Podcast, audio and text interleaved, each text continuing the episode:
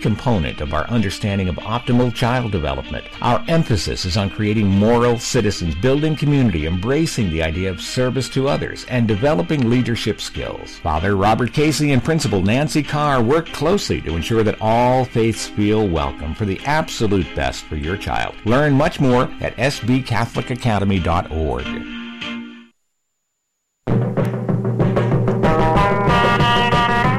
It's time for the Car Doctor on AM 950 WROL. Got a car question? Call us at 617 770 3030. That's 617 770 3030. Now, here's the Car Doctor, John Paul, on AM 950 WROL, the spirit of Boston.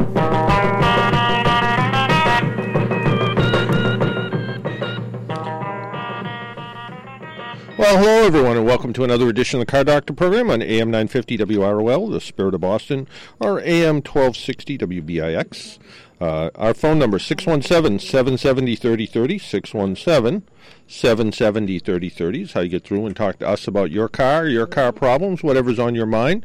You can just give us a call at 617-770-3030, and we'll try to help you the best we can on this what could be an interesting day.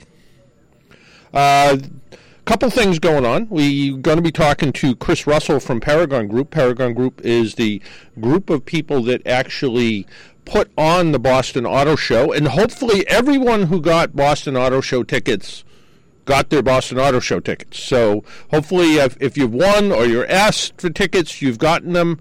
I won't be able to get any out this week, although I have a few to give away. So if you actually want them, you're going to have to come to the radio station here at Marina Bay and pick them up. So I have a few. I think I have six left, maybe, and a couple of RV tickets left. So, um, so you'll have to come to uh, Marina Bay. Uh, we're up on the second floor of. Uh, of wherever we are. What is it? 500 what? 500 Victory Road. 500 Victory Road. For some reason, I couldn't think of Victory. But 500 Victory Road, we're up on the second floor, and you could just see somebody at the front desk during normal business hours and pick up the tickets. Uh, and we are going to be doing trivia today. I'm going to be. Um, if you win, if you do win trivia today, uh, you won't get your prize this week probably because I won't get to mail it out. I have a couple things going on this week which is going to keep me out of the office a little bit, so I'm not going to be able to mail things out. I'm going out to the um, going out to Detroit, sunny, warm Detroit, and uh, that's going to happen. Um, there's a meeting I need to go to for Tuesday and Wednesday and coincidentally, the boss, the New England, yeah, the the North American International Auto Show preview is Monday and Tuesday. So I said to one of the people at work, "Here's the deal. I'll go out to your meeting, but I need to go out early so I can go to the auto show." And somehow I managed to get away with that. So I'll be at the auto show, and then I'm going to swing back at the um, Boston Auto Show. Uh, their preview is on Thursday. And then um, the show opens up for next weekend. So Friday, Saturday, Sunday, Monday. And that's the Boston Auto Show is a great show. If you've been to a smaller show like Connecticut or Rhode Island, uh, the Boston Auto Show is a big show, lots of room, plenty of cars, lots of stuff to walk around, and test drives. So uh, it'll be the, it looks like it's going to be a very good show, like it always is. So we have that going on. A couple other things. Um, I posted something on Facebook yesterday, which I thought was. Uh, I didn't think much of it. I just commented that uh, if we are going to get snow coming, people need to change their driving habits a little bit based on the little bit of snow we got yesterday. And I got lots and lots and lots of comments uh, from a lot of from a lot of different people who agreed with me 100%. And then I also posted a picture of a Lamborghini that hit a guardrail which I expected to get a lot of comments about, and I got a few, but that's a case where you don't want to bring out your performance car with performance tires when the temperature's under 50 degrees. What happens? These these performance tires turn into basically uh, hockey pucks. They're very hard. They don't stick to the pavement. So even though it's dry, you're not going to get very good traction at all because the tires are so cold. They're designed to really be really work at temperatures above 50 degrees. So if you happen to have a performance car, whether it's a Miata with performance tires on it, a Corvette with pre- uh, performance tires on it, or a Lamborghini, I suppose. Uh, it, it's not the weather to bring the car out. Not not to do with the snow, not to do with the the salt on the road, which is not good for any car, but it's the tires themselves. Uh, we had uh, we had somebody on from uh, Michelin, I believe. I think it was Michelin a, few, uh, a couple months ago, who described it as one of those um, the big wheels tricycles and how they just spin around because the tires on the back are hard plastic. That's sort of what the tires on sports cars will turn into in poor weather conditions. So you want to watch out for you want to watch out for that. So if you have one of those cars, be careful. Also, I got uh, and I didn't bring this compliment up, but it is a compliment and. Um, I was talking to Bill Griffith, who writes for the Boston Globe. He's sort of the main auto writer at the Boston Globe. And at the uh, New England Motor Press holiday party, he mentioned something about he turns the program on all the time, and he says it's like listening to an old friend talk. I thought that was just I thought that was just very nice when he said that. It kind of kind of made me feel nice and know that uh, Bill's been listening for a long time. He's a very knowledgeable guy. Uh, He's uh, fortunate enough to head down to warmer weather during during this uh, winter season here in New England. But it's always it's always uh, you know when you hear things like that, it kind of kind of does make you feel good. I promised trivia. I think we're going to do it a little bit early. And this is a trivia question where I need an exact answer. So year, make, and model, because I think it's pretty easy. And the trivia prize will be, I'm not sure yet. There'll be something nice. We also have something. I don't. I don't think I can give that. I have. I have a bucket of this new ice melt stuff that someone sent to me. Pretty exciting, huh? Ice melt. Um, and it's supposed to also provide traction. The way it's formulated, it actually gives your tires traction and gives your feet traction, depending on where you put it, as well as keeps the uh, keeps um, the ice down they said I thought they were going to send me little samples of it. They sent me two buckets that weigh about twenty pounds apiece. I don't know how I'll mail it. So I don't know if I can figure that out. You might get a bucket of this stuff. If not, I'm taking a bucket home at least. So, but the trivia question is. In the movie Thelma and Louise, what was the car in Thelma and Louise? And I need an exact answer because I think it's pretty easy. I need year, make, and model. So what was the car in Thelma and Louise? Uh, the movie came out in 1991. It was an Oscar-winning movie. It was nominated for six Academy Awards in the top 20, 75 movies ever made. And it was apparently, I didn't know this, it was Brad Pitt's first major motion picture. Um, and the car was being auctioned off, which actually caught my attention. So, um, and uh, the car, the car that's being auctioned off. Um, comes with letters of authenticity, uh, pictures of Brad Pitt signing the rear armrest, uh, Geena Davis signing the sun visor. The car is extremely desirable, according to this collector car auction, for any collector or museum. It's the first time the car has ever been offered for sale to the public since it was purchased in 91 from Metro MGM Movies. There are tons of pictures, posters, documentation, memorabilia that go with the car. So, um, so if you want to, if you want to buy the car, you can actually buy it. But all you have to do now is just tell us what it is. Boyd, hold on one second. Hold on. So simple enough. Just tell us what kind of car it is. Call the car doctor program. And uh, if you want to call us, 617 770 3030, 617 You get an answer for trivia? 70, 770 3030, and let us know what it is. The other thing I wanted to talk about, sort of a review of sorts, but a little bit different for me, is um, someone sent me a speaker. And they're like, well, why would they send you a speaker? Uh, well, they did. And, um, you know, people with, people with, um, Bluetooth devices like a phone. This is an amplified speaker, and this is a little bit different. And almost everyone I know has a smartphone, and they use it for everything. In fact, um, I was told you can't even buy an iPod anymore. Oh, because everybody has iPhones, and that's the music player that everybody's using. So iPods are actually selling at a premium on eBay. So if you have an iPod kicking around and it still works, you can probably sell it on eBay for more than you paid for it. So how do you get better sound out of your phone or other Bluetooth device with an amplified speaker? The people at iHome sent me one to try out. It's called the IBT84 Splash. And it's a splash-proof color-changing uh, Bluetooth speaker. It retails for about 70 bucks.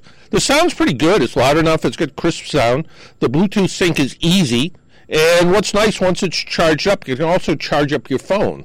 So it's a rechargeable speaker that you can plug your phone back into, and it'll actually charge your phone back up. So uh, one novel feature, it has color changing display.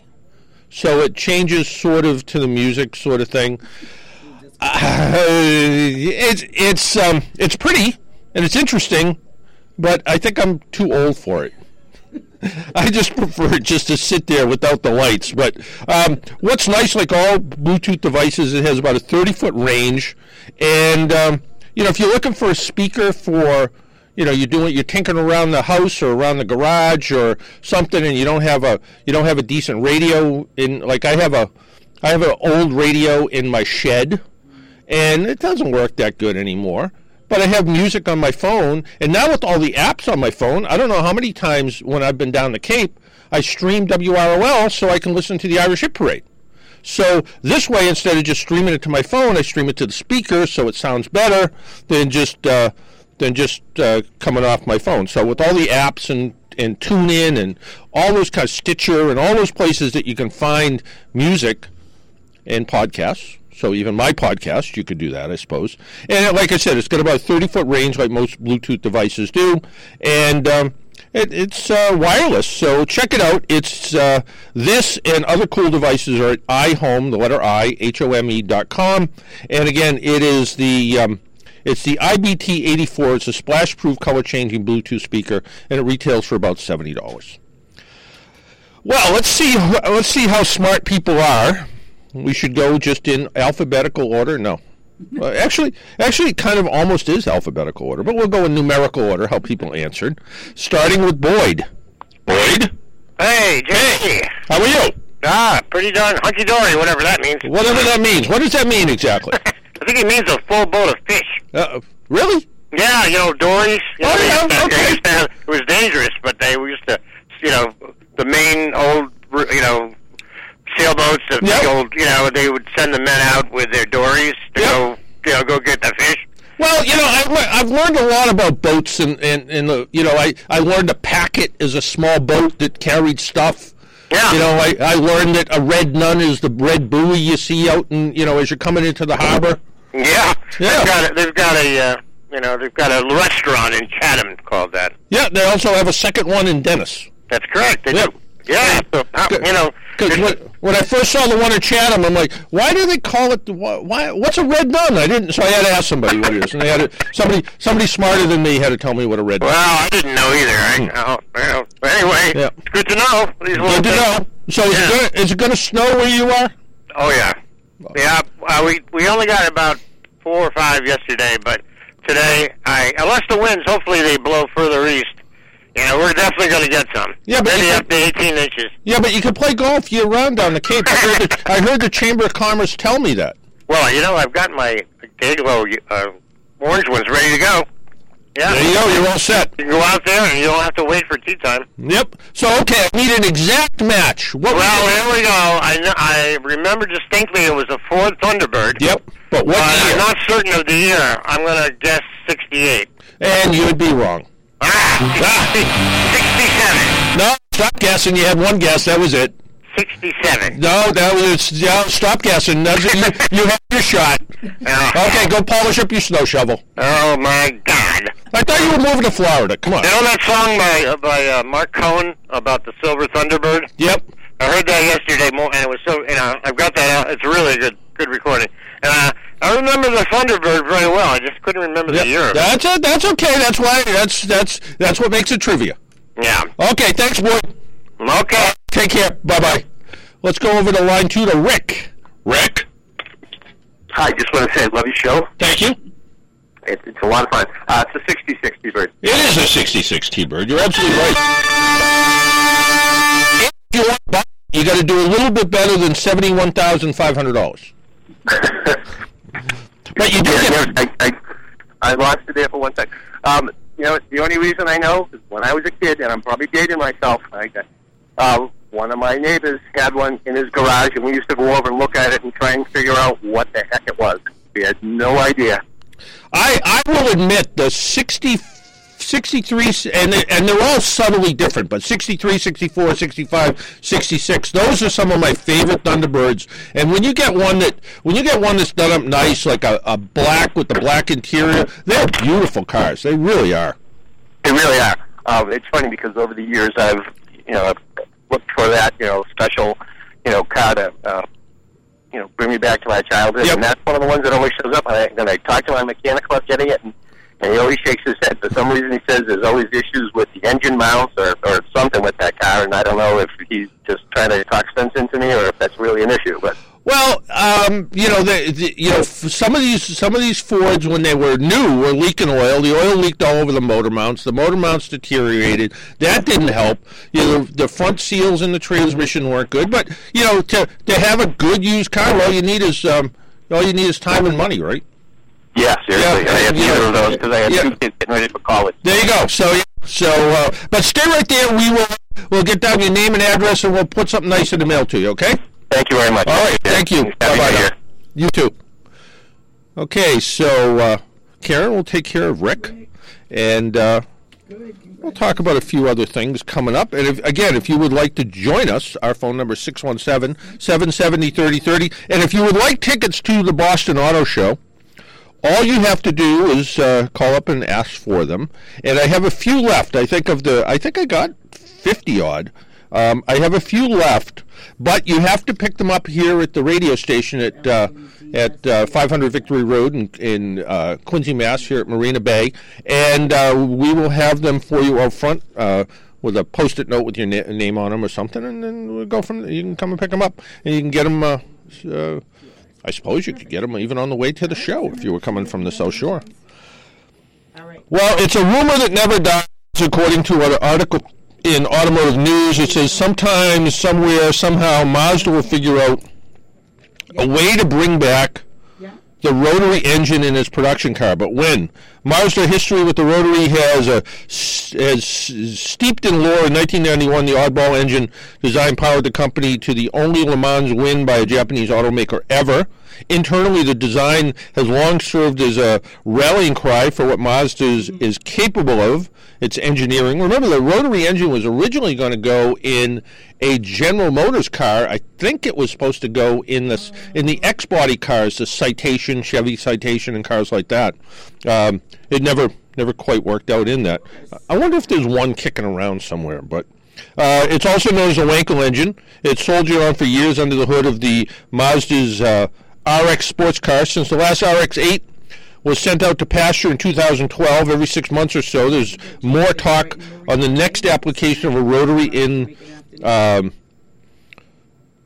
Mazda. The automaker itself also threw a little bit of uh, speculation into it at the 2015 Tokyo Auto Show with the debut of the RX Vision concept car.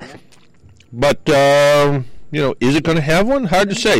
Uh, the uh, Toyota uh, Tokyo correspondent for Automotive News uh, sent waves through the motoring press this past couple of weeks when he was talking with somebody from Mazda, and he said they had no plans for a larger than an MX-5 Miata sports car that would use the rotary engine as a range extender. So they're talking about maybe an electric sports car with a rotary engine as a range extender. That could be something. And this was wi- widely misread as saying Mazda has no plans for any kind of large sports car. That's a big difference. That Mazda R&D work on the rotary engine never ends. Mazda sees its potential in, in it as a compact design as a range extender on an EV, and that makes a lot of sense You have a question for John? because it is small. It does doesn't take up much room, and it has plenty of power, and it would probably do nice with a uh, with uh, an electric vehicle as a way to keep that vehicle in full electric mode. Uh, so they're they're talking about some things going up. So we'll have to we'll have to wait and see. Let's go talk to Ken, I believe. Ken, good morning. And good morning to you, sir, and Happy New Year. Well, happy New Year to you as well. Sir, I had a couple of maintenance questions, just quick things. First, on tires. Yes. I bought my daughter tires, so tires, put them on, got happened to get them at Costco, and they're good tires, and they filled them up with helium or nitrogen or whatever they put in tires. Well, ho- hopefully it wasn't helium. Then, then, the car, then the car would float. Get good mileage. It would, yeah. and uh, if you and it's never needed air. I check them every year. Like I, they're mounted on tires. I take them off and Yep. store them. Yep. But and I checked it and they were spot on. Mm-hmm. But can you add regular air to that tire? How much of a science fiction fan are you? Not at all. Not at all. See, then you, then you wouldn't know this. But if you were a Star Trek fan, every time they went to a, a planet, they would always check the air le- air quality, and they would always say, and I don't remember what it is. Some Star Trek fan would have to tell me, but they would say it's a Class M planet with 78% nitrogen and the remainder uh, remainder oxygen. So the air that comes out of the air pump is 78% nitrogen. So by adding regular air, you are introducing some oxygen and some other inert gases, but you are basically putting mostly nitrogen in those tires as it is. So you could go back to put them in and say, "Hey, my tires are a little bit low. Can you can you air them up with nitrogen?" But I'm not a huge. The idea behind nitrogen has a couple of pluses and minuses. Uh, the minus is it costs money to put it in. The pluses are it tends to be a very dry air. It comes from it doesn't come from an air compressor that basically manufactures moisture out of the air. The second thing about nitrogen is the molecules of nitrogen are fatter than the molecules of regular air, so they tend to stay in the tire longer. They don't tend to seep through the tire.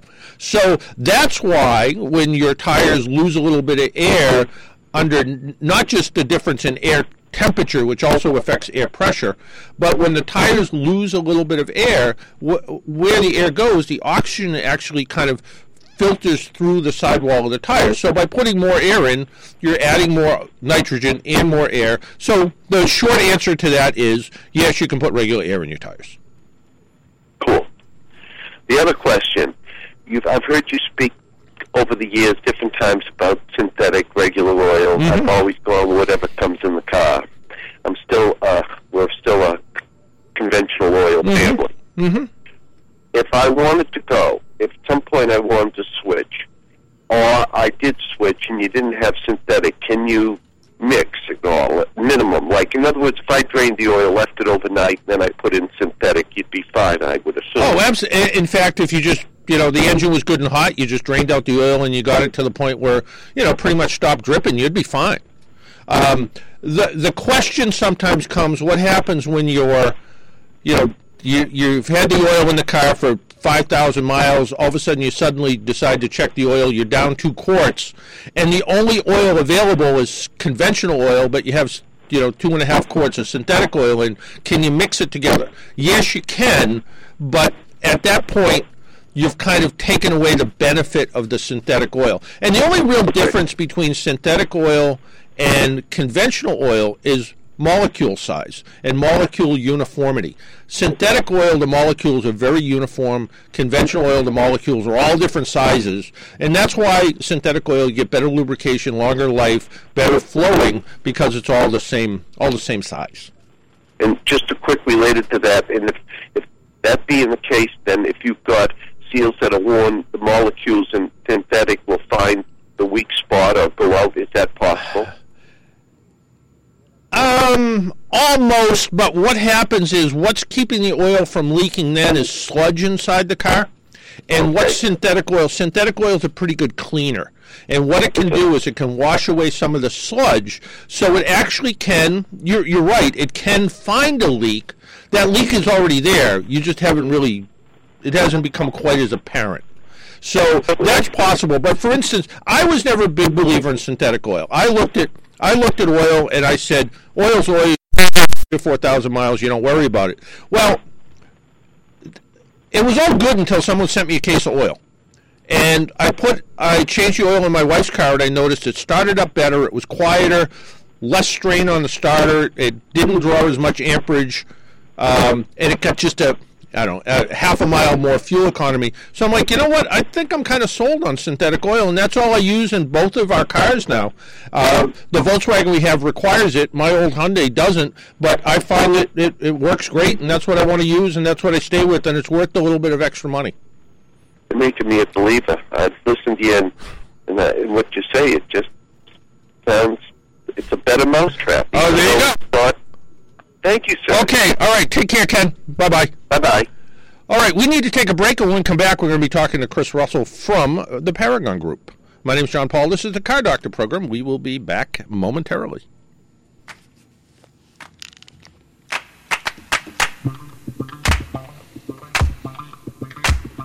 at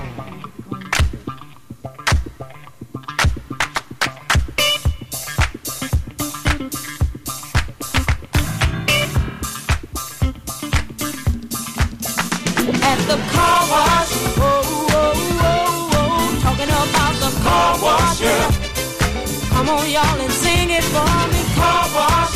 Woo, woo, woo. Car wash, yeah. Work and work. Well, those cars never seem to stop coming. Work and work. Keep those bags and machines humming. Work and work. My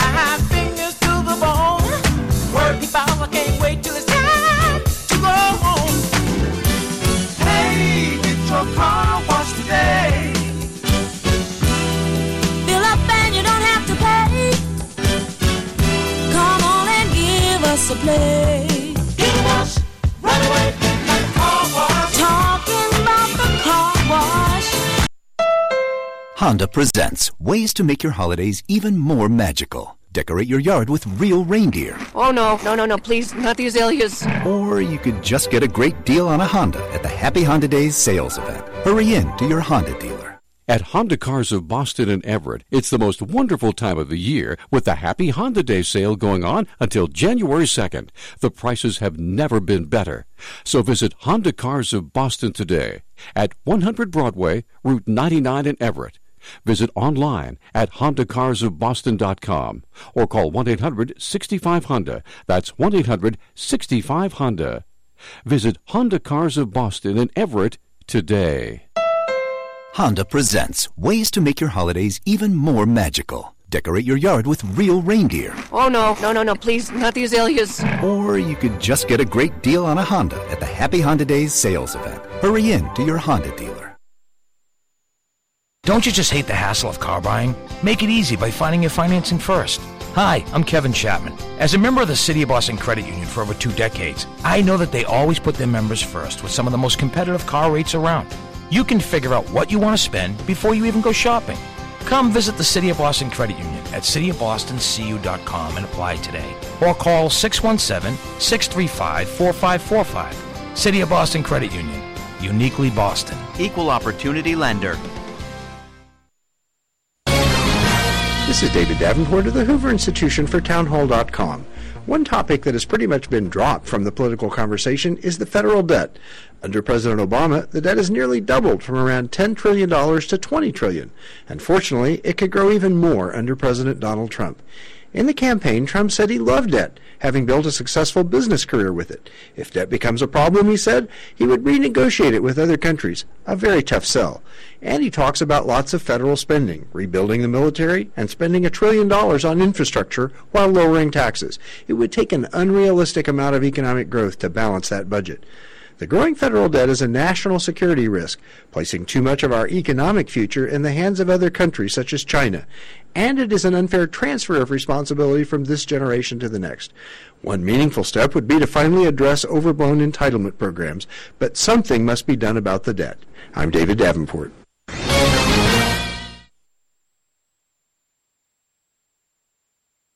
WROL Boston. You're listening to The Car Doctor.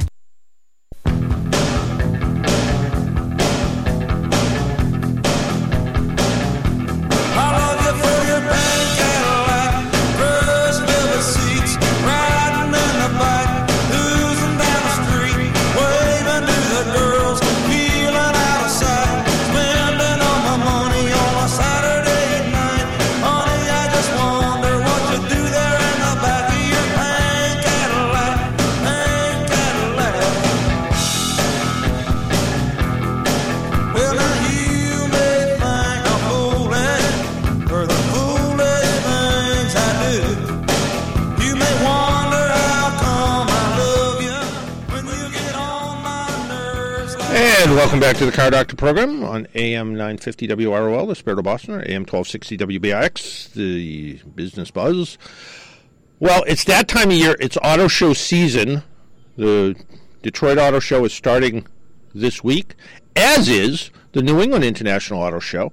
Uh, the big show here in New England. It really is, and it takes place at the Boston Convention and uh, whatever it's called, Boston Convention and Exhibition Center. And with us on the phone is our buddy Chris Russell. Chris, good morning. Happy New Year. Good morning. Good morning. How are you? Good. How are you? I'm good. I'm good. Uh, I'm preparing. Um, you know, I, I want to go home, like polish up my snow shovel or something. But I'm going out to buy one after this interview. uh, but that being said, it's auto show season, right? oh, sure is, and we've got something big and special coming to the Boston Convention Center this year. And the Boston Convention Center, for people who haven't been there, for people that haven't been in an auto show in a while, and they kind of remember the Bayside, which was uh, dark and dreary. I think I think the Bayside, as good as you guys tried to do, I still swear it had like three light bulbs in it. the legacy of the Bayside Yeah. continues, but the BCEC is just so big and bright and easy to get to and easy to park, and the access is there. It's just it's the benefits of a new building. Yeah, it's ADA accessible and very easy by the MBTA as well. Yeah, it's uh, Silverline, I think, right? Yes, sir. Yep. So that you know, for somebody, and and I will admit this publicly again, for someone who's never ridden on the T, ever. the car doctor should never ride on the T. Yeah, well, that, you know, that's that's what I think, and, and I know people who work for the T, and they keep saying to me, and I say, I'll I'll ride on the T when you let me drive. When the T doctor drives a car. Yeah, yeah, and and you know, and that is one of those. That's one of those things that they just uh, they somehow don't bite on that for some reason. I, I you know, and and I guess like maybe twenty years ago, I probably could have gotten away with it, but today, you know, they're a little fussier about that sort of stuff. So, uh, but what do you, what's hot? What's uh, so what's going on at the auto show? And I I still like to tell people if you're thinking about shopping for a car and you don't know quite what you want because I mean they're all good cars the- these days, but you don't know you know visibility, comfort, seat comfort, leg room. Am I going to be able to you know put my six foot four inch teenager in the back seat? The auto show is a good place to look because you look at how many cars are going to be there. Well, seeing is believing, and we've got well over 500 vehicles there, um, plus all of the other vehicles that you can test drive at the Ride and Drive event. And those this year we'll have uh, Kia, and Chrysler, and Toyota vehicles there. Um, if you want to try something new or innovative, the auto show is the place to be. Uh, we've got so many new vehicles. Yesterday I just picked up. Uh, Ford is all excited. They have a 2018 EcoSport that they can't wait to tell everyone about. Wow. That just came in yesterday. The exotics are exceptional this year. Um, if you're into new and innovative, I think the theme this year should be debuts because really, for the first time since 2008, Detroit and the auto industry really are happy to flex their muscle and show you what they've got. Um, we've got a U.S. debut this year, the Bentley Flying Spur W12S. The U.S. debut. We've got the East Coast debut of the Aston Martin DB11, which is the James Bond 21st century car. Uh, we've got also for the families everything from the the uh, Pacifica, the Chrysler Pacifica, which everyone's been talking about because it's been winning awards and it seems to be a nice little crossover. Um, we also have the Dodge Challenger GT. We have the Volkswagen Golf. They are very excited about this Alltrack wagon that they have. Uh, they call it a sophisticated ride. Uh, the Hyundai Sa- Santa Fe, the Infiniti Q60, the uh, Audi A4, all these vehicles, all new, fully redesigned in some cases, and drivers will find that when they get behind the wheel, that they will be comfortable, and then they'll get to hear about the safety features. And what's really impressing me, John, is that they figured out ways to make the cars lighter, yet stronger and safer, and that will be on display at this year's auto show. Yeah, and it really is about some of the safety technology, and I think um, I think it might be the Toyota commercial that does a pretty good job of it. And they're saying, you know, in our twenty-two thousand nine hundred dollar RAV4, you get all the sophisticated electronics in the car to help keep you safe. And you know, a lot of people. I remember when ABS brakes first started to get popular, people like, oh, you know, I don't, I don't know about those. I, I, you know, I don't know if they're going to be safe. And in fact, ABS brakes have done a fantastic job of keeping people safe. You add in stability control systems that help prevent spinouts. And now you add in some of this other technology, and it's uh, it's uh, like all things. The more of them you make, the cheaper it gets, and the systems work good. And even the systems that automatically apply the brake, which you know nobody's going to say they're perfect 100% of the time, and even the ones just just help mitigate a crash. They they minimize it to some extent too. So instead of rear-ending a car at 50 miles an hour, even the ones that don't bring a car to a full stop but just provide braking assistance, all of a sudden now you're not hitting that car as hard. And, you know, if all things work, well, all you did was some damage to the vehicle. You didn't hurt yourself. And all of this technologies and all of these cars we're starting to see for, you know, 2016, 17, and 18. It's exciting to see that almost every vehicle, in fact, I think every vehicle on the floor this year has this technology standard. Part of the vehicles. It's not just part of the luxury vehicles anymore. It's not you know, something extra that you have to pay on. And one of the features I just heard about, uh, say you're driving on the Mass Pike and you're going 70 miles an hour and you uh, drop your coffee, or the little one in the back makes a sound, and you turn suddenly. The car drives straight for you. it doesn't move. And if something jumps out, it has the braking. And it's spectacular. And we always think of the comfort and the convenience inside the vehicle, but it's connected everything, and it's also connecting the vehicle to the world. So I'm reading articles about these vehicles in Wired magazine and PC Mag. Oh, sure, yeah. You know, yeah. So we've really hit a new era. Yeah, I mean, at the Consumer Electronics Show this week, I think there was five car introductions. Yes. Yeah, which really tells you where the technology is going. And I read a quote from uh, Jay Leno the other day. Jay, Jay Leno doesn't even like to, you know, have an automatic transmission car. I'd rather shift himself. But he talked about self-driving cars, and he said, well, you know, based on all the distractions people have in their cars, and they're doing everything but driving, at least maybe the car will be paying attention. Which, he which said- really gets, it- yeah, what you just said. At least yeah. the car be paying attention. Yeah, yeah, Uh, Yeah, yeah, yeah, that was pretty good. um, we're not at the George Jetson stage yet. No. We're not at the self-driving automobiles. If someone's coming to look for that to show, it's not going to be there. And this is really not the region to showcase that technology. We're not there yet. We don't have the infrastructure with the roads. We certainly don't have the weather. and so we're just not there yet in this region for that self-driving vehicle.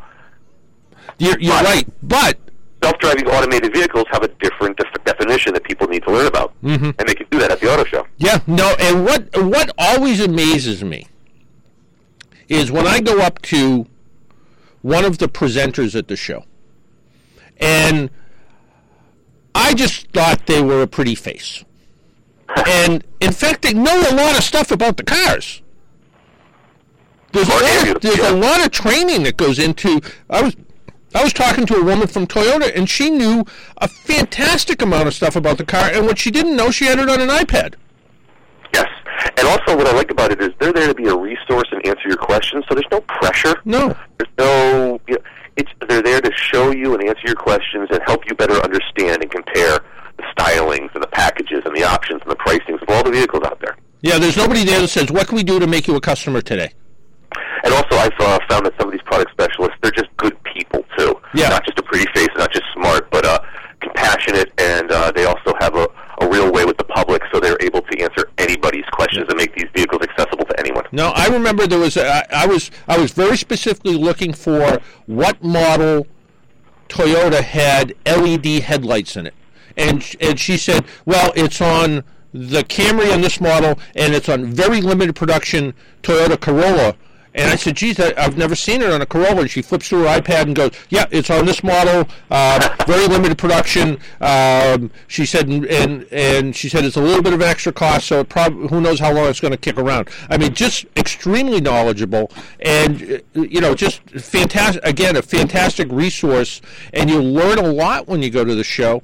And you know, we're talking about all the safety, but uh, you know, being being a, a product of my age, I suppose, there's a lot of horsepower at the show.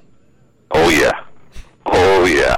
Um, in fact, one of the vehicles, the Evora 400 from Lotus, is one of those vehicles that's been bragging about its horsepower. And it seems like when you read through all these magazines, the the Porsche Panamera, for example, they've got horsepower and they've got all the other benefits we've been talking about. And we should specialist on the floor of the auto show. Then you know, tell you what questions to stump them. That's gonna be really, really obscure questions. Yeah, like, you know, yeah. Well, years years ago, we actually, and it's probably still in a warehouse somewhere. I think there was the New England Motor Press Association Stump the Chumps, and people would try to stump us, and we'd give them little prizes. So, um, Not a lot of gifts were given out there, right? uh, I would, yeah, you'd be surprised. It was, it was, but you know, but you know, people people know ridiculous. You know, somebody somebody came over to me. and They were looking at. I think they were looking at a at the time it might have been a Mitsubishi. Uh, uh, Evo or something, and it was like, uh, what percentage of drag do the, uh, you know, the wind diffusers on the roof change? And I'm like, uh, uh, I don't know. Here, have a prize. Um, you know, so but but yeah, but but it is it's amazing. It's amazing. You know, people that are enthusiasts that go to the show, people that are shopping that are going to the show, but also people that are just kind of looking for a day out are going to the show because where the where the uh, convention center is is all of a sudden turned into this hot area. We're, we're starting to think this is one big selfie area. The whole convention center, the auto show, and then the whole Seaport district, because people are going down there and they're making a day of this, a big event. I don't blame them, and especially with the RV show being concurrent in the same building. And they're going down there and they're enjoying the benefits of the Seaport in South Boston. It's, it's really become a special part of Boston that just developed out of nowhere. And I have a friend who's visiting from uh, New Orleans this week, and she's been up in five years, and she keeps texting me like, "Where did this come from? Where did this come from?" And she's in the Seaport district. Yeah, it, it is. It, it used to be there was there was uh, three bars and one restaurant over in that end of t- end of the world. Then all of a sudden now there's hotels and there's the convention center and there's world class restaurants over there. Oh, And- good. In fact, that legal seafood is the busiest legal seafood in the whole chain. Yeah.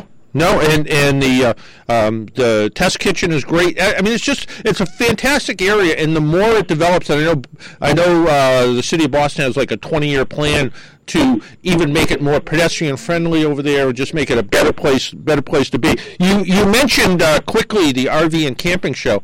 Um, that's uh, going on Saturday through Monday. No, actually, this year we extended to a fourth day. There's popular demand, so it starts on Friday. Oh, great. Okay. We have four days. Also, something to tell you about too, and this is a scoop for your listeners. We just uh, partnered with Sociable Live, and they uh, are going to broadcast on Facebook Live. So if your listeners want to find us on Facebook, it's at Boston Auto Show, and throughout the auto show, we will be broadcasting little segments all weekend long on Facebook Live. Wow. About different dealers, different manufacturers, different product specialists, just a who's who of who's at the auto show. It's a real event, and we want everyone to be able to access this and see this. And if they miss a broadcast, they can always go back and watch another one because it'll be posted up on Facebook. Yeah, no, face, Facebook Live. It, you know, I look at that technology, whether it's Facebook Live or or uh, you know some of the some of the other technologies. It's a, amazing that you basically have a television station in your hand now. And yes, and that's, this will be lit like a television station would have it lit as like a real shoot. Sets, um, just a little ten by ten space, but it'll be big enough to be able to set up a broadcast studio. Wow. That is, you know, phenomenal stuff. With again, technology lets us do all these kind of things. Uh, but you know, the show, the show is if you're looking for performance cars, you're looking for economy cars, you're looking for sports cars, you're looking for family sedans, you're looking for minivans, SUVs, pickup trucks. Pickup trucks are are just uh, such a big part of our our culture today, and and you have every one of them there. Ford just sent me a list yesterday. There are going to be five F-150s there. By far and away, more vehicles in their booth dedicated to that one particular model than any other vehicle. Yeah, it, it is. It's such it's such a popular vehicle and such a good vehicle. The new Ram pickup is phenomenal. The the, the Chevrolet pickups are, are great, and, and you know whoever whoever thought you know you know Toyota and Nissan with big pickup trucks and, and they have they have some great products out there. They do. They really do. And the um, luxury vehicles this year too, like the Mercedes, the E-Class, it's all new. Hmm. Uh, what I've seen so far of it, I can't wait to see it in person.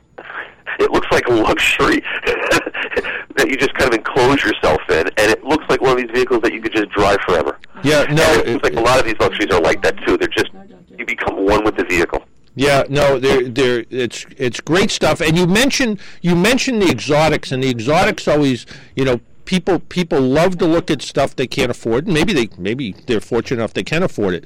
But you know, you you you always do a great job of bringing bringing a bunch of exotics to Boston. Ferrari, Lamborghini, Lotus, Maserati, Rolls Royce, Aston Martin, Bentley. That's just top of the list there. That's a that's uh, that's a uh, that's a pretty good list. That's a I pretty should good also add list. the Boston Cup vehicles will be there as well. Oh, okay. So if you look at other vehicles that you can't afford, might as well just mosey on over to the Boston Cup section. yeah, you, you you you might as you might as well. So uh, so you know, fantastic. You know, kind of uh, at least uh, for me, unobtainable cars, but certainly certainly cars I love to look at. You sit, you look at a Ferrari sometimes, and you you'll be there, and um, you look at it, and you say. Wow, what you know, what a great car! And you start to look at it and the the compound shapes that the body is made in. Uh, it's one of those cars that's like a piece of art. You can just stand there looking at it. It is, and you know, the other head turners are these uh, new electrical cars. Oh yeah, PHEVs. You know, they're affordable now. Yeah. And you look at it, it's like Chevy's got the Bolt, Honda's got the Clarity, Mm-hmm. Hyundai's got that brand new Ioniq, which they're very proud of, and the Kia Niro. I mean, think about the choices you have now. Oh yeah, coming to Toyota Prius and all the other good stuff. No, it, it, and and the idea, and you know, you, you mentioned the the plug-ins and and all, and the idea of a, you know, some people say, uh, you know, a plug-in electric vehicle, you know, it's a boring, it's a boring car, but when they start to, they start to do a little research, it's Ferrari LaFerrari, it's the Porsche, the new Porsche million dollar car. They're they're all versions of hybrids now, which tells you that. Um, you know, I, I always joke about the turn of the last century. You'd go out and you buy a car, and it could be, you know, powered by diesel fuel, gasoline, steam, I don't know, wood chips. Who knows what it was powered by? And today we're we're looking at cars that are almost the same thing. You can go, you can buy a diesel, you can buy a compressed natural gas car, you can go out and buy a hybrid electric, you can go out and buy a plug-in hybrid electric, you can go out and buy a pure electric, and they're all going to do phenomenally well. And they're not going to limit you. No. Nope. That's the beauty of it. It's let you free to be able to choose what you need. Yep. No, it's it's it's great stuff. And again, the show is taking place January 12th through the 16th at the Boston weekend. Yep, Boston Convention and Exhibition Center. That's on Summer Street in Boston. The website for the show is Boston Auto Show, right? BostonAutoShow.com. Tickets are fifteen dollars for adults. For children 12, 6 to twelve, it's six dollars, and children under six, free. And a whole bunch of people got free tickets from you, and I want to thank you and Barbara for that. Thank you very much. All right. For uh, spreading to your audience. All right, thanks, Chris. I'll see you. I, I will uh, most likely see you on Thursday. See you on Thursday, and thank you to your listeners. All right, take day. care. Bye bye. Stay warm. Yep. Uh, Chris Russell from the Boston Auto Show. Why don't we take a quick break and uh, collect our thoughts? I think we have Carol on hold. Stay right there, Carol. We will be with you in just a couple minutes. If you would like to join us, our phone number is 617 770 3030. We'll be right back.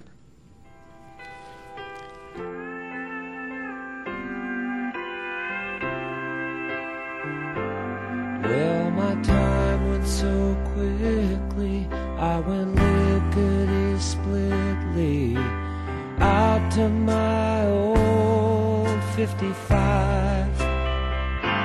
As I pulled away slowly, feeling so holy. God knows I was feeling alive.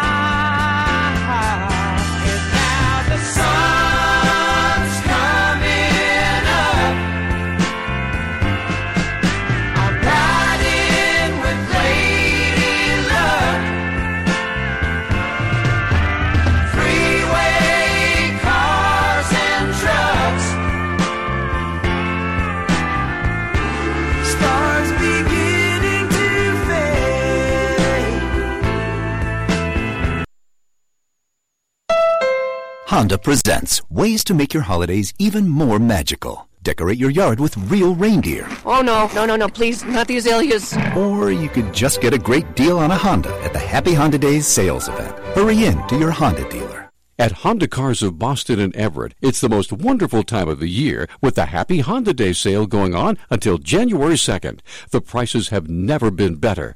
So visit Honda Cars of Boston today at 100 Broadway, Route 99 in Everett.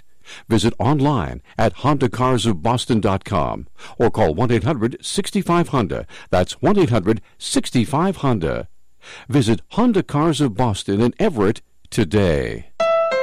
Honda presents ways to make your holidays even more magical. Decorate your yard with real reindeer. Oh, no, no, no, no, please, not the azaleas. Or you could just get a great deal on a Honda at the Happy Honda Days sales event. Hurry in to your Honda dealer.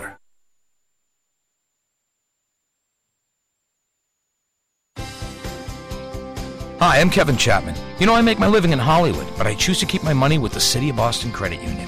As a member for over two decades, I put my family's trust in the City of Boston Credit Union with four full service branches, including their latest in Canton.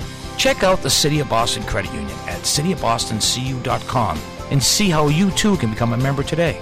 City of Boston Credit Union, uniquely Boston. Federally insured by NCUA.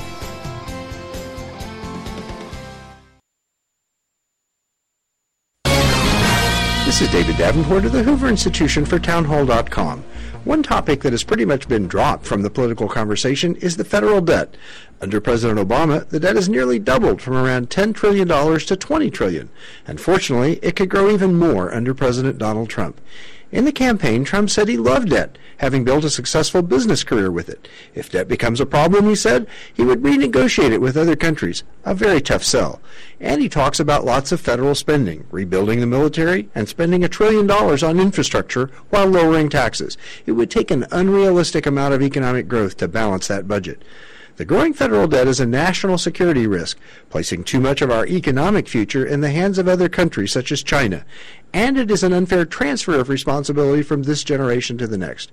One meaningful step would be to finally address overblown entitlement programs, but something must be done about the debt. I'm David Davenport. We live in an unpredictable world. On any given day, you could find yourself in a state of emergency. Are you prepared? In a crisis, your number one need will be food, but not just any food. Survival food is more important today than ever before, says Frank Bates from 4Patriots, a leader in self-reliant products. Natural disasters, terrorist attacks, and other threats can make obtaining sufficient food impossible in an emergency. Don't take chances. You need to have a supply of non-perishable survival food good for 25 years on hand in case of emergency. And now you can. Because right now, 72-hour survival food kits are being given away free to listeners, but only while supplies last. This 72 hour survival kit has 16 servings of delicious food rated for 25 years of storage. It sells to the general public for $27 plus shipping, but it's yours free if you act now. Just cover the $9.95 shipping. To get your free supply, go to freefood the number 4.com right now. That's freefood4.com. Freefood4.com. You're listening to The Car Doctor, WROL Boston.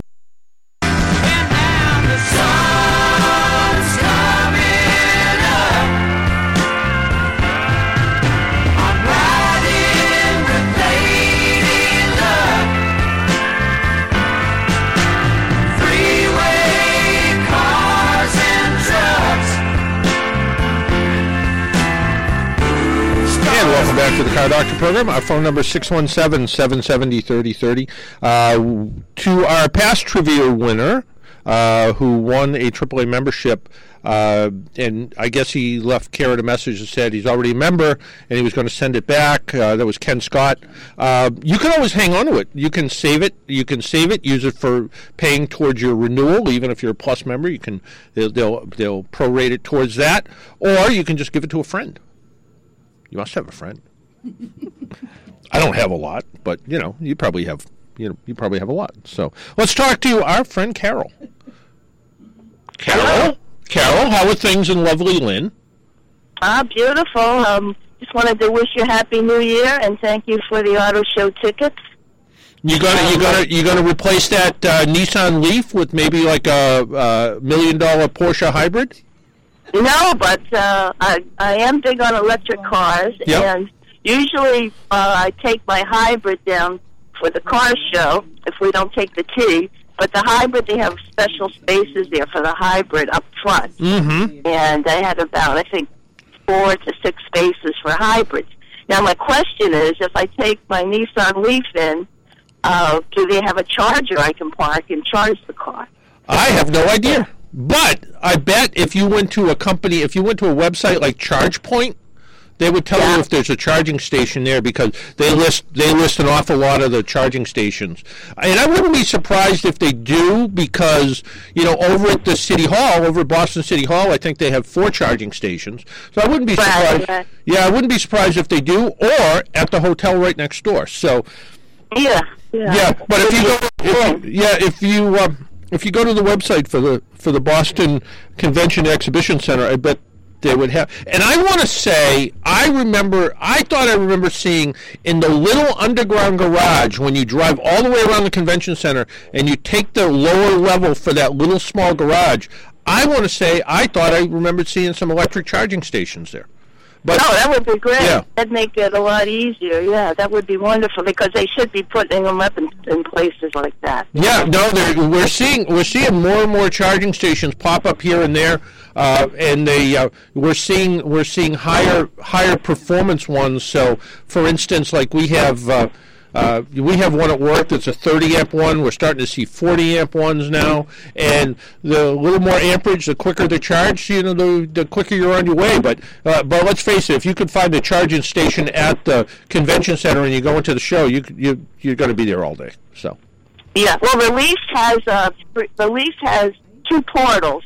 One is for a high charger, which is like 20 minutes to go to 80 percent, Mm-hmm. and the other one is a conventional charge, which I have at the house. It's like a, a dryer. It's like Right. 220, I think, or 240, Yeah. and that one does it in like four or five hours, Yeah, depending yeah. on how much how depleted you are. Yeah, and then and then you, then if you had to, you could plug it into a regular house current. To a regular, But yeah. You have take- both on the outside of the house. yeah, Like then it would take you a long. Then it would take you a long time to charge up. But Yeah, but if the, if you're doing it overnight, you're not using the car overnight while you're sleeping. So right, exactly, exactly, exactly. Now, now, regarding the trivia question, that car is one of my favorite cars of all time, and I remember I was trying to remember if it was a '64 to a '66. That's when they had, I think they called them the square body. there, there, there was there was there was one they called the Square Bird. The square bird, yeah, I think Square it was bird, yeah. 64 to 66. Yeah, I don't think that I don't think the car, six, yeah I don't think the sixty six was a Square Bird. I think that was the earlier one. But but uh, the Ford the Ford uh, aficionados will let us know what that is. But but I I'm a big fan of that 63, 64, 65, 66. and there's a lot of differences between them for people who really like them. But I I just I think they're just such great cars and they're such good looking cars that.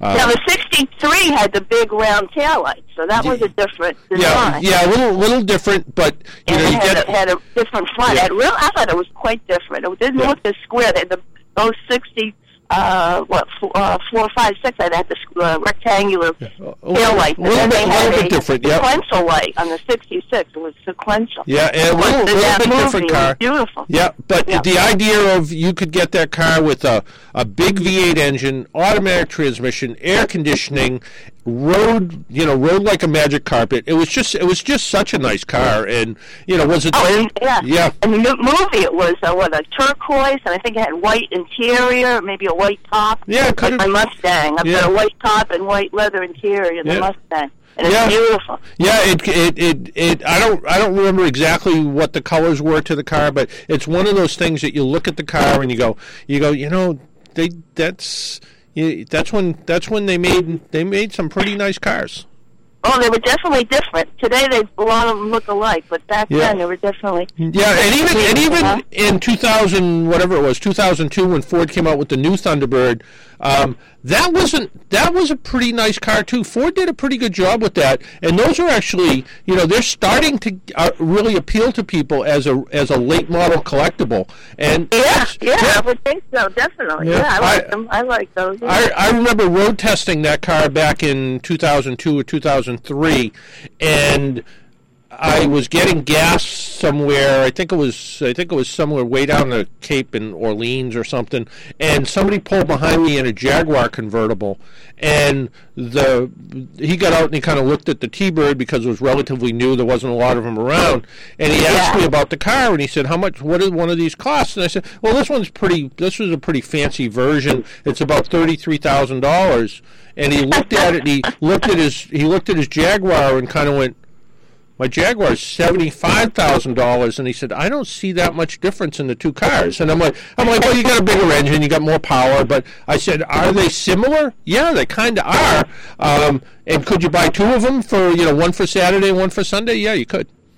Yeah, yeah. They, uh, I think Katie Turek had one. Too. Yeah, and well, all I know his wife didn't. was talking to- His wife didn't seem that happy when he No, found, when he found out when she found out he could have bought as nice a looking car almost for half the price. So Right, right. Saving a lot of money there. Yeah. All right. Well, that Okay. was the main question was Uh, about that charger. okay, okay, take care, Carol. You know, maybe maybe during one of the breaks I'll do a little bit of research too and see and see if there's something out there. All right. Thanks. Okay, Good take care. Carol. Bye. Yep, bye bye. 617 770 3030. 617 770 3030. Let's talk to Paul. Hey, Paul. Up. Something just. We lost Paul. Hear me? I, I heard something. Hey, we, you went away, you came back, I don't know. Hang up and call back. I think that's the answer. We'll try that. Because, let's try that. Let's see if Boyd's still there. Boyd, Boyd, are you still there? I am. Are, are you talking to Paul or me? Well, I, yeah. Who knows, what could happen? Who knows what could happen right now? yeah. Well, I sort of hear you. Well, that's good. Well, yeah, we got new pho- we got new phones coming. Don't worry. Yeah, last week was kind of interesting. Yeah. Well, well, yeah, that didn't go well at all. No, well, but it was it was fun guessing what the other person was saying. I Yeah. could hear you. Yeah. You know, you know, it was like asking you a question. You know, and then I had to wait till you came back on to figure out. Yeah, it was like old time. It was like it was like talk radio from the fifties. Yeah, a lot of dead air. Yeah, yeah. Before. Uh, who, trying to think who who first came up with the method of being able to talk, put their callers live on the air. I don't know who that would be. Paul Sullivan. Maybe do it you, was do you know, Tesla. do you know who that was? You mean in Boston, or you mean? Uh... Oh, hi. Hi. You mean here in Boston, Yeah. or just generally? Yeah. Uh, all right. Let's think. Talk radio is a relatively recent phenomenon. Yeah. People used to think you needed music. Yeah, Or, you know, yeah. a symphony But orchestra. I, but I, but I Yeah, think I think some I think it might have been Larry Glick. might have been might have been somebody like that. Yeah, might have been somebody like that who figured out that. Uh, be, and they did. They used to do it the way, unfortunately, my show sounded last week. That was sort of. That was sort of. Uh, they put the phone up to the. yeah, they put. Yeah, and it didn't go well. So, um, so it was like the I- I person. The person talked to me, and I would try to answer the question. and There'd be a lot of dead air, but there was something. There was something going on. Well, so. I'm trying to. I'm trying to think that usually it would have been on AM because FM didn't exist. Yeah, right. So uh, BZ is you know the, Yeah. the um, the big station, and they did news all the time during the day. But I think at night they kind of Hmm. laid back. Yeah, it could have been. Could have been. Could have been Larry Glick. Glick, Could have been. Juicy, uh, Juicy Brucey Bradley. Yeah, I don't think. Uh, I don't think No? so. No. No, Dick um, Dick Summer. I don't know. I don't know. Somebody. so I, so I remember reading a book, something which I Somebody never, will- which I never do. Hey, what year are we talking here? Uh, well, That would be probably in the '60s, early '60s. Bob Clayton. Or Yeah, something like that. Leo Egan. Anyway, Boyd, what's up? All right. Hey, uh, I got a couple of quick questions for Sure. you, JP. Yeah. Um, so just for the fun of it, going back um, to the T-Bird um, uh, period, you know, the early ones, like Mhm. 62, we're talking about Yeah. 63 and 64s. Now, they had, like, the rear fenders that looked sort of cigar shaped. Yeah, yeah, yeah, a little bit. Yep. I'll begin with the taillights that were round and Yeah, like Car- like Carol said, the round taillights are what you saw in the in the earlier ones, and the sequ- sequential taillights, I believe, is what you saw in the later ones, like the '66. Now, of all those those years of, of the four seat seater uh, T-Bird, all right, which year would you find most desirable to own? The '66? Yeah, I'm a, I'm a per, and I don't know which is the most desirable. Personally, I'm a fan of the 65, 66. Okay. Now, what size were their V8s? I mean, what were- which motor? Oh, you could you could get you could get everything but a six cylinder. I think you could get you could get a a, a 289. You could get a 390, and I think there was even a 428. hmm Yeah. Now I know the 289 engine pretty well, um, but um, familiar with that one. Uh, my my father had a 289 in a in a Ford wagon, and uh, and and my brother had a 289 and all that uh, Mustang, um, and it, and one of those uh, the the uh, Ford Shelby Cobra, the Mhm. 289. He you know he actually bought one of those, uh, 65, and that was great fun. Anyway, uh, my question though is, uh, see, are you fam- you know of, of those engines, uh, all those that that T-Bird had at that time, which one would you want to have? Which is most maybe the best of all? Of? Well, I think I think they were all. I think the uh, I think the 289 and the 390 were good engines. But if you wanted something collectible, you would want to get something like the the 428, and I think it was a I think it was a Q code or something. But it was you know if you're looking for collectability, you want to get the rarest thing, and the rarest thing is the big the big engine, so it'd be the 428. But if you were looking for something that was just reasonably fun to drive, the the big the big 390s are pretty a pretty good car. So, but even even the smaller even the smaller engines, you know, were you know, it depends what you want to do with it. You want yeah, to well, it- uh, I mean, how, it- how it- many of the 428s were made? Oh, I bet not many, especially Yeah. in the especially in the uh, the the limited codes. So, um, yeah. So, but you can, you know, it's it's Well, probably the 390 would be a lot more affordable then. Yeah. I mean, you can you can go out you can go out and buy a uh, a pretty nice looking, you know, 64 T-Bird right now. Um, for probably ten to ten to fourteen thousand dollars. In fact, I just looked at a, a website. I don't know what it is. Cars for sale. That's all it says. And there's a '64 T-Bird with 89,000 miles on it. It's got a 390 in it. It's 13.9. There's a 64 T-Bird with 55,000 miles on it. It's got the big V8 in it for for uh, 13.9. There's another one with the um, with only 35,000 miles on it. So these are ridiculously low mileage cars. Um, it's got the small V8 in it. There's a 64, and these are all hardtops. These aren't convertibles. So, um, and then it's got the uh, like you said, the 63 or 64. That's sort of the, as you described it, the cigar style rear fender. So, um, but if you want something like a convertible, well, there's a 64 black convertible. Uh, it just says V8 automatic, 32,000 original miles, 17.9. That sounds a little hard to believe. Yeah, but you know, sometimes they, they find them. You know, the other thing, the other thing, which would be the, to me, would be kind of the, not really a collector car, but it would be find one of these that the body's in great shape and put a late model engine in it with fuel injection. Now all of a sudden you got a car that drives great all the time, and maybe you can even do a little something with the suspension and bring it up to modern driving standards. That would be phenomenal. Yeah. Um, how much do these babies weigh? Over 4,000? Oh yeah, they're they're they're, they're tanks. they're tanks. Hey, Boyd, we gotta get going. Okay. I want to ask you one quick thing. Sure. Um, uh, yeah, between, all right, now, you have a Hyundai. Uh, is that an all-wheel drive? Yes. Okay, and you think pretty highly of it, don't you? I've had it for ten years. It's been a pretty dependable car. Yeah, and your your wife's VW is is that four wheel? No, that's just a front wheel drive car. Okay, and you know, I, I just wanted to say very quickly, my a friend of mine has look just begun looking for a used um, all wheel four wheel drive. Yep. And uh, have you worked on the two point five liter uh, Subarus? Yeah. Yeah, I mean, I thought maybe a, a, a wagon, a, a, uh, you know, President. Yeah, whatever. the, the only the only thing you have to watch out for if she's looking really used, if she's looking pre 2010, 2005 to 2010, a lot of head gasket problems. So you just want to be you want to you want to be looking for signs of a head gasket leak. Okay, if you were looking for a car in that year range, what what would you suggest looking at? Um, I I would look I would look at a CRV. I would look at a Subaru. I just want to make sure the head gasket problem was taken care of. Yeah, yeah, Uh, I remember Honda many years ago. Honda had a real problem with that too. Yeah, yeah, Yeah. no, and um, you know when you start looking in that range, I, I you know, uh, you know, 2000, you know, 2007, 8, 9, 10, uh, you know, Hyundai Santa Fe, Hyundai Tucson's a pretty good, pretty good value too. So, okay, okay, all right, thank you. Good luck, bye bye. Let's go over to Paul and Braintree. Paul.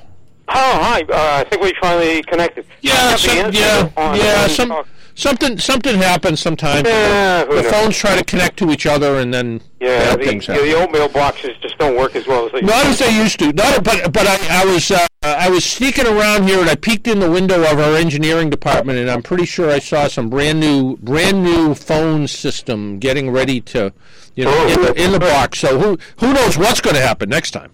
I have the. Uh, I called about one thing. Now I got two others. Uh, I called about oil and then went to Thunderbird, but I have the answer on on when talk radio, as we know it, started. Okay. And it was actually uh, the credit goes to Jerry Williams. Uh-huh. It, it was at WMEX about 1957 Uh, MEX was then owned by the Richmond brothers, who were notorious skinflints, as uh, Jerry would say. Uh, he had to go chasing for his paycheck, but he convinced them to to buy this newfangled device that was called a wire recorder before tape, Okay. and that allowed them to uh, run the program on a, on a delay basis. And be, be, before it was, I would you'd be talking to me, then you'd repeat what I said to your listeners, and uh, that's what passed for talk radio. But uh, Jerry started it back in that's about '67 here in Boston, in the uh, building that's right attached to Fenway Park. That was the original MEX, and um, that's when talk radio started. And it, you know, it went downhill or uphill from there, depending upon your political point of view. So, uh, uh, and another point of, of trivia, uh, uh, Jerry's last broadcast was probably done in the very studio you're in, uh, back in about March of 2003. Hmm. He used to do a, Sat- a Sat- I think it was a Saturday afternoon program. Yeah, you know, eh, you know, I don't, I will readily admit I don't read much, but um, uh, Jay Davidson, a, a, a friend of this show, sent me Jerry Williams's book, and I do remember reading that. I think that's where I read it. That Jerry Williams, you're right, you know, got the got the uh, the wire recorder, and he was the first one that figured out how to put callers' voices on the air. Yeah, I'll give you a plug. Uh, I'm I'm in it for other reasons. I was Jerry's producer at one point. You were uh, when he really you were Jerry Williams' producer at one point. Yeah, when he Yeah. came back to Boston. And, uh, Did, did- were you were you his producer when he hated AAA because of the primary seatbelt law? Uh, I don't know whether I think he had just started on that campaign. Yeah, that, Um, that was probably uh, that was probably uh, yeah, I think I, early early '80s maybe. we came back to Boston in September of uh, 1981 uh, from Miami uh, back to Boston, and uh, for a guy who was from New York, Boston was really his hometown. Um, and yeah, I think I, I think the beginnings of that happened, and I I try to convince him of the fact that that didn't make any sense. Matter of fact, I had a uh, a high school classmate of mine who's since passed, unfortunately, who was uh, I think uh, worked in the governor's office in highway safety of some division, and um, Jeff Grossman. Oh, okay. And uh, he called me and said, "Can you get Jerry? Can we meet with Jerry to get him off this topic?" Um, we did, and it didn't work. You know, so uh, you could you could convince Jerry of very little once he made up his mind. And if you read you read the book, I um, I was there, and uh, well, a matter of fact, I just wrote a, uh, a memoir which I'm trying to get published. If anybody knows a publisher of my experience uh, producing his uh, his show, uh, it was uh, a unique experience. I bet it was. I bet it was. Yeah, yeah, yeah. I wish unique isn't always always a positive uh, a positive thing, but uh, talk radio being what it was, it really had. Uh, I never really had a problem with, with Jerry, and um, you know he uh, he invented the medium as we know it, and uh, very few people can do it well. I mean, who do like political talk? We do a great job. Um, it's exhausting, as you probably know. When you finish this, um, you're talking constantly, and uh, it is uh, it is a uh, uh, something the experts do make it look easy, and it and it really is not. But anyway, so that's uh, it's not. The, it's not the talk. Oh, am I? Yeah, you're. Uh, it's not the talking that's. It's the thinking that's exhausting. and the listening. yeah. You know, Jerry was really good at listening. He could pick up in you in slight variations in people's tone of voice, what they were really saying, and he he pointed me sometimes to the to the glass. And He said, "Watch this," and he'd point out someone who was going to be say something that that needed a response, and uh, he he he just zero in on them things that the average person would not hear, Hmm. uh, which was really amazing to watch. I mean, Oh, was that at or was that at RKO? This was at RKO. At we were at RKO uh, when he when he uh, came back to Boston. He came at our RKO. Um, actually, he uh, he did real well at WBZ until he went after Nixon, and uh, Beasy was then owned by Westinghouse, Mhm. big defense contractor. Um, and apparently, the powers that be got to each other. Although he was number one in uh, uh, in the evening, uh, they decided not to renew his contract. Yeah. Uh, you know, so yeah. Well, enough, enough radio talk. You had another car question. I Okay. Yeah. uh, about Thunderbirds. Um, uh, my mother had a uh, 68 T-Bird, uh, and it was only in that year that they had a uh, the back seat was curved. It was like a, a like a sofa. yeah, it was like the couch back there. Yeah, that was Couch beautiful. back. Yeah. It was beautiful. She had a two door two door Landau, um, which and when you open the door, the the steering wheel tilted away from you. Yeah.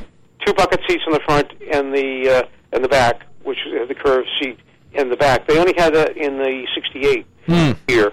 Uh, unfortunately, the car literally rushed it away and started to sink on its frame. Hmm. Um, it was it was beautiful. Did they were able to sell it? And one of the things why I called is um, there's a whole market out there, and you could probably find the people and maybe have them on as a guest.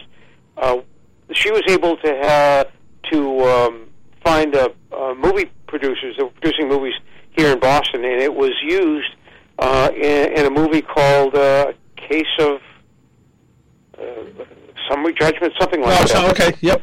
Yeah, Lawrence O'Donnell wrote the book, and there was a a Thunderbird in, that was part of the uh, true story, and they used it and paid her very well, like close to two hundred dollars a day to use it. Wow. So I mean, there's a whole market out there for antique or, or classic cars that go into uh, into movies, and uh, it can be pretty profitable uh, for people if they don't mind giving up their car, and they're pretty well insured. And uh, but anyway, so I have, the movie hasn't run the circuit for a long time, but occasionally I would see it. Um, I know they had to jumpstart the car like every scene, but that's another story. Uh, but anyway. Yeah, um, in fact, I, there- I was there's- called about oil. There's an ad going around for something called BG Oil Services. I think that's the name. And it's supposed to be super duper oil and, and, and all that. Yeah, I haven't. I mean, BG Products has been around for a long time. BG Products makes a made a good fuel injector cleaner. They make a they make a machine for doing power steering flushes, um, which I'm not I'm not a huge proponent of. Although what's good about it, if if you do it on their regular basis, they actually warranty the part for the life of the vehicle. So I'm not sure what the BG oil performance thing is, but. Um, They have franchise dealerships apparently. Yeah. And I I, I saved Yeah. it. Uh, it uh, apparently you can go online and find out. Yeah, yeah. I'm gonna have to. I'll do. A, I'll do a little bit of research. But what worries me a little bit, and and the term came out of California, and I think they had to kind of kill the term a little bit. But uh, a lot of all these flushing, you know, you flush out your oil, you flush out your power steering, you flush out your brake fluid, and Mm-hmm. the California Attorney General's office called it wallet flushing. Well, fact, you wrote you wrote about it in today's Boston Globe. You, uh, uh, uh, about a Mazda. The, they wanted to Right. do the power steering Yeah. brake. I had the similar experience, and uh, that concerns me about Ma- Mazda service. You go in for one thing, and then they try to you know Hmm. sell you up on on Yeah, uh, it's- several it's- others. And Yeah, it's not a bad amazing that. I was at. Uh, I was. I drove by a car dealership one day, and they had a big sign up that said, "We only do the service that's recommended in your owner's manual." And I'm like, "Well, there's a novel idea." Wow. yeah. Right. You know. Yeah. And, uh, matter of fact, I think I'd asked you because they wanted to flush out something, and I think you told me was it? I don't know. Was it transmission fluid? No, I don't- Yeah. maybe it was brake fluid. But you you said uh, uh, no. They wanted to, to, to, to something with fuel injector. Yeah, yeah. And No, in fact, even- would, would Yeah. was your wallet. Yeah, even even sometimes the manufacturers come out with technical bulletins that say they don't believe in it. So you know, so then you can even say, well, look, your your company, your manufacturer says it's not a great idea. So yeah, we actually had a guy on the show uh, months ago, Morris Porter. He owns a company called uh, I think it's like Make Your Car a Star or something like that. But it, it was it's actually a place where you can you can actually if you have a cool old car or one that isn't. Sometimes they just need everyday cars. In fact, there's a AAA commercial that has a white car in it, and they wanted it to look like it was brand new, but then they wanted to look like it was still brand new four years later. And we actually got the car through Morris's service. So Well, Yeah. yeah. there's uh, speaking of old cars, uh, Preferred Motors, right uh, in Weymouth. Oh yeah, Route 18. Yep. Hidden hidden in a corner, they have uh, mid 60s M, uh, MG uh, be GT. GT, okay. Yeah, and I don't. It look. I don't know wh- whether it's running. My eye catches it as I'm at the light there. Yeah, he, he's he's a he's a uh, uh, he's not a young guy anymore, but I met him when he was fairly young, right out of a car dealership. But he's got kind of an old soul. He kind of likes old cars too. He has an old Lincoln Continental, about 1965. Uh, thing is enormous. Yeah. Oh yeah. white four door with the suicide doors. Yeah. But uh, the uh, MG is attractive, but I'm problem with the MG is an English car. It never runs when it's wet out. Or any time it's what you Oh, want. the sun to. is out. Yeah, yeah. You know that, that. You know it's what's what's what's the old joke about the English drinking warm beer because Lucas made all the refrigerators. you know, so, yeah, I you know for a wet country or a damp country, you would think they have a car that would Not so, run not, not it's, so much. it's a beautiful looking Yeah, car. it is. They're, they're MGs are MGs are fun cars to drive, and I had one once years ago, and yeah, I spent more time under it. But you met other MG owners by the side of the road, so Well, that's yeah. the old joke about a, a guy met the guy from Texas had met a, a fellow from Maine, and he said the guy from Texas says, you know, I can get in my car at six in the morning and drive until six at night, and I still can get to the end of my property. And the guy from Maine said, "Yep, I had a car like that once too." exactly. You know, so that describes him. You're welcome. Thank you very much. take care. Appreciate the tickets. Bye. All right, bye bye. Well, I think I think Robert dropped off in our in our uh, long based talk about radio, which I found kind of interesting. I think we might need to take another break. I think so. I think so. We haven't taken enough. That was an interesting sound, whatever that was. Well, we take a quick break. My name is John Paul. This is the Car Doctor program. We have a few minutes left. If you would like to join us at 617 770 3030. We'll be right back.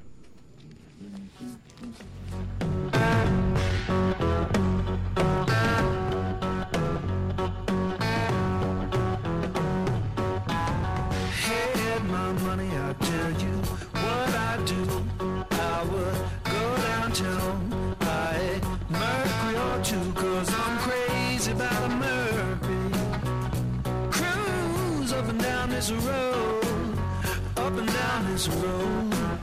I'm going to buy me a Mercury now. Cruise up and down this road, up and down this road.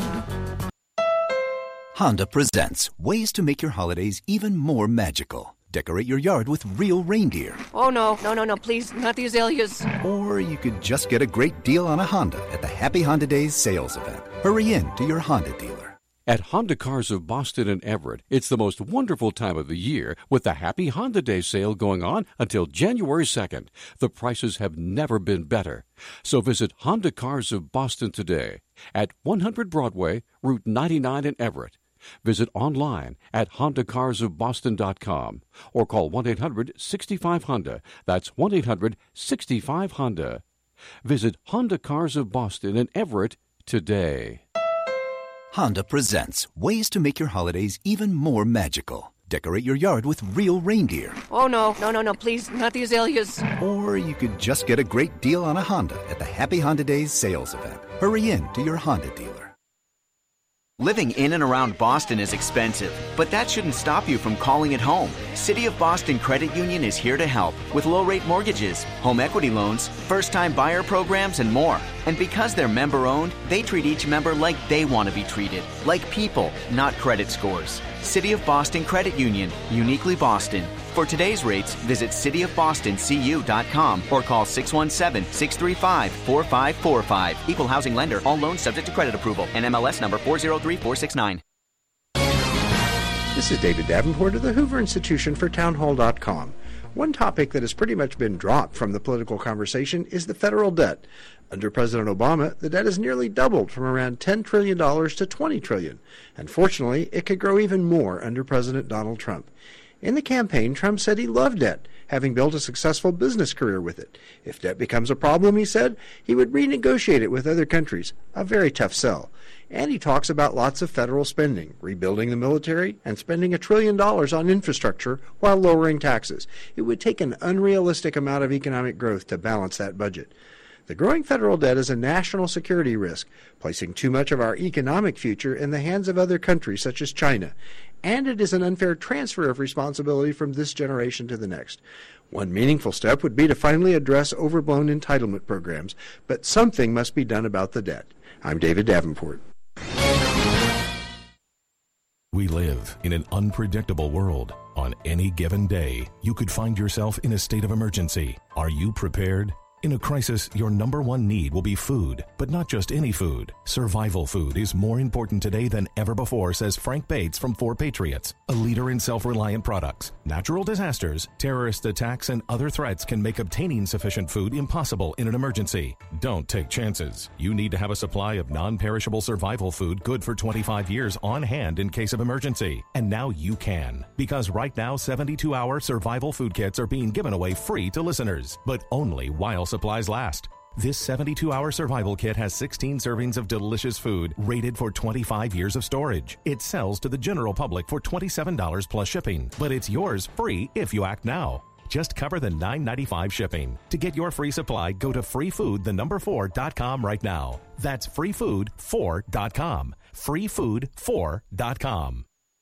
WROL Boston. You're listening to The Car Doctor. Cause I'm crazy about a Mercury. Cruise up and down this road. Up and down this road.